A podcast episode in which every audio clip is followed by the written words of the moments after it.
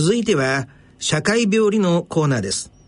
えー、今回は、現在アメリカが直面している、えー、テロに対する戦いと題してお話ししてみたいと思います。あのー、まだね、えー、大統領選の方が、あまあ、真っ只中という感じですよね。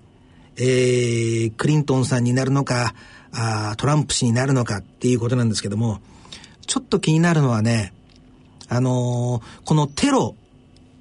に対する対応の仕方っていう面で、この二人の候補者は大きく違っているんですよね。それで、特に気になるのはやっぱりトランプ氏なんですよね。あのー、リスナーのあなたもね、えー、簡単な、日本の子じゃないですけど、ちょっとしたことぐらいは、あの、ニュースで耳にしてると思うんですけど、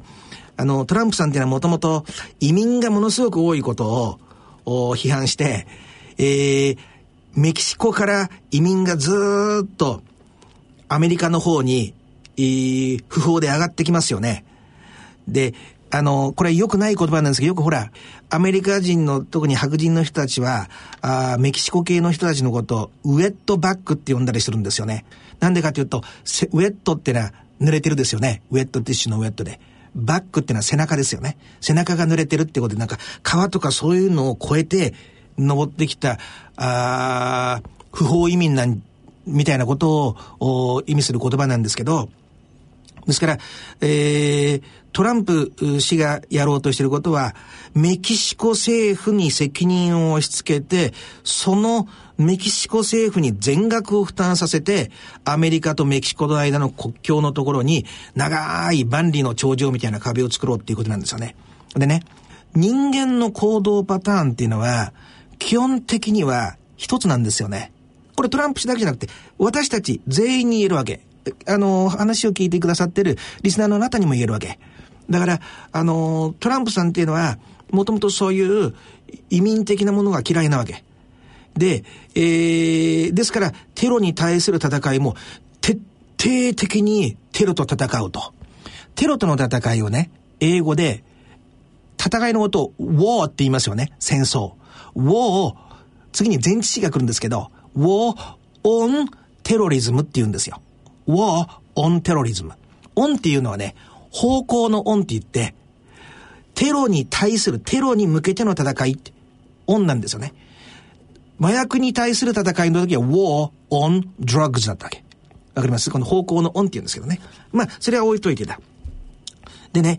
私は、私が大統領になったら徹底して、テロを追い詰めていく。って言ってるわけ。これっていうのはね、いそういう言い方に、あのー、動かされちゃう人もかなりいて、日本もそうですけど、小泉劇場みたいな、劇場型で白か黒かってやられて、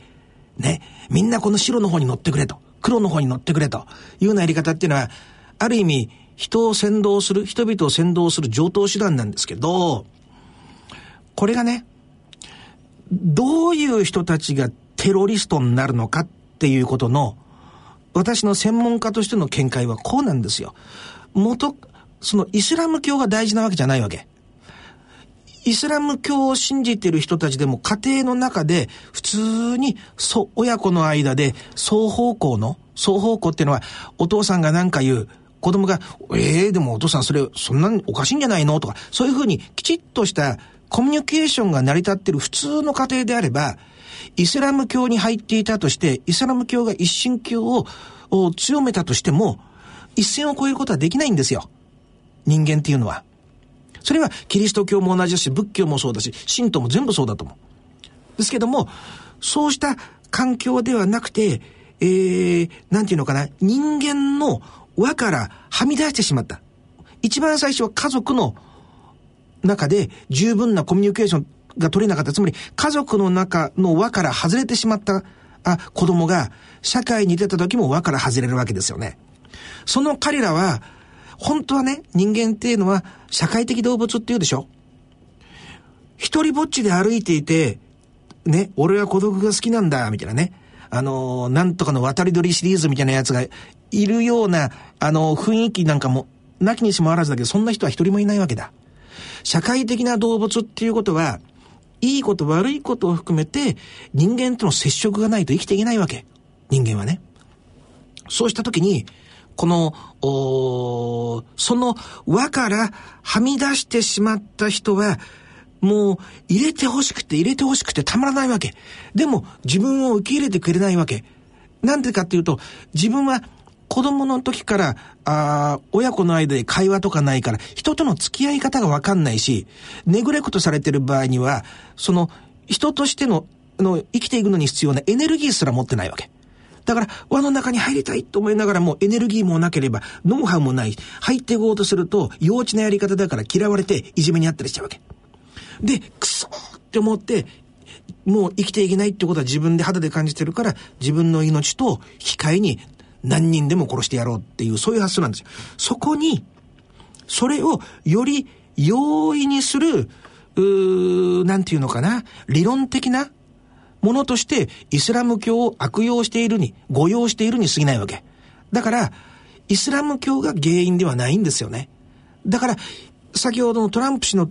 敵は白と黒でテロリズム、テロリストっていうグループが明確に分かれているわけじゃないわけ。それは自分ちの子供であったり、親戚のうちの子供であったり、近所の子供であったり、輪からはじめ、はみ出しちゃったりしている子供たちに過ぎないんですよね。これはね、これで終わりにしますけども、昔、あのー、War on Drugs と、麻薬に対する戦いっていうのがあった時に、ドラッグに対する戦いっていうのがあった時に、ちらっと前もお話したことがあるかもわかんないけど、ね、そういう大スローガンを掲げてた政治家が、ダーってやってたら、実際には自分が政治にのめり込んでるから家庭のことはもうないがしろになっちゃって、子供は親が相手にしてくれないから愛してくれてないってことで、自分、自分のうちの娘が麻薬にはまって、麻薬中毒になっちゃったっていう映画があって、非常に的を得てることなわけ。そんなね、世の中は、いいグループと悪い、正義と悪なんていう明確に分かれる社会構造にはなってないわけ。みんながいいとこもあって悪いとこも持ってるわけだから、一人一人が襟を正して、テロをなくすためには何が必要なんか。それは、身近にいる、はぐれている人をいかに輪の中に引き込んであげるかと。そこにしか答えはないんですよね。これは私の思いではなくて、力学的な一つの社会を、社会病理として考えていた時のしかるべき対応策なんですよね。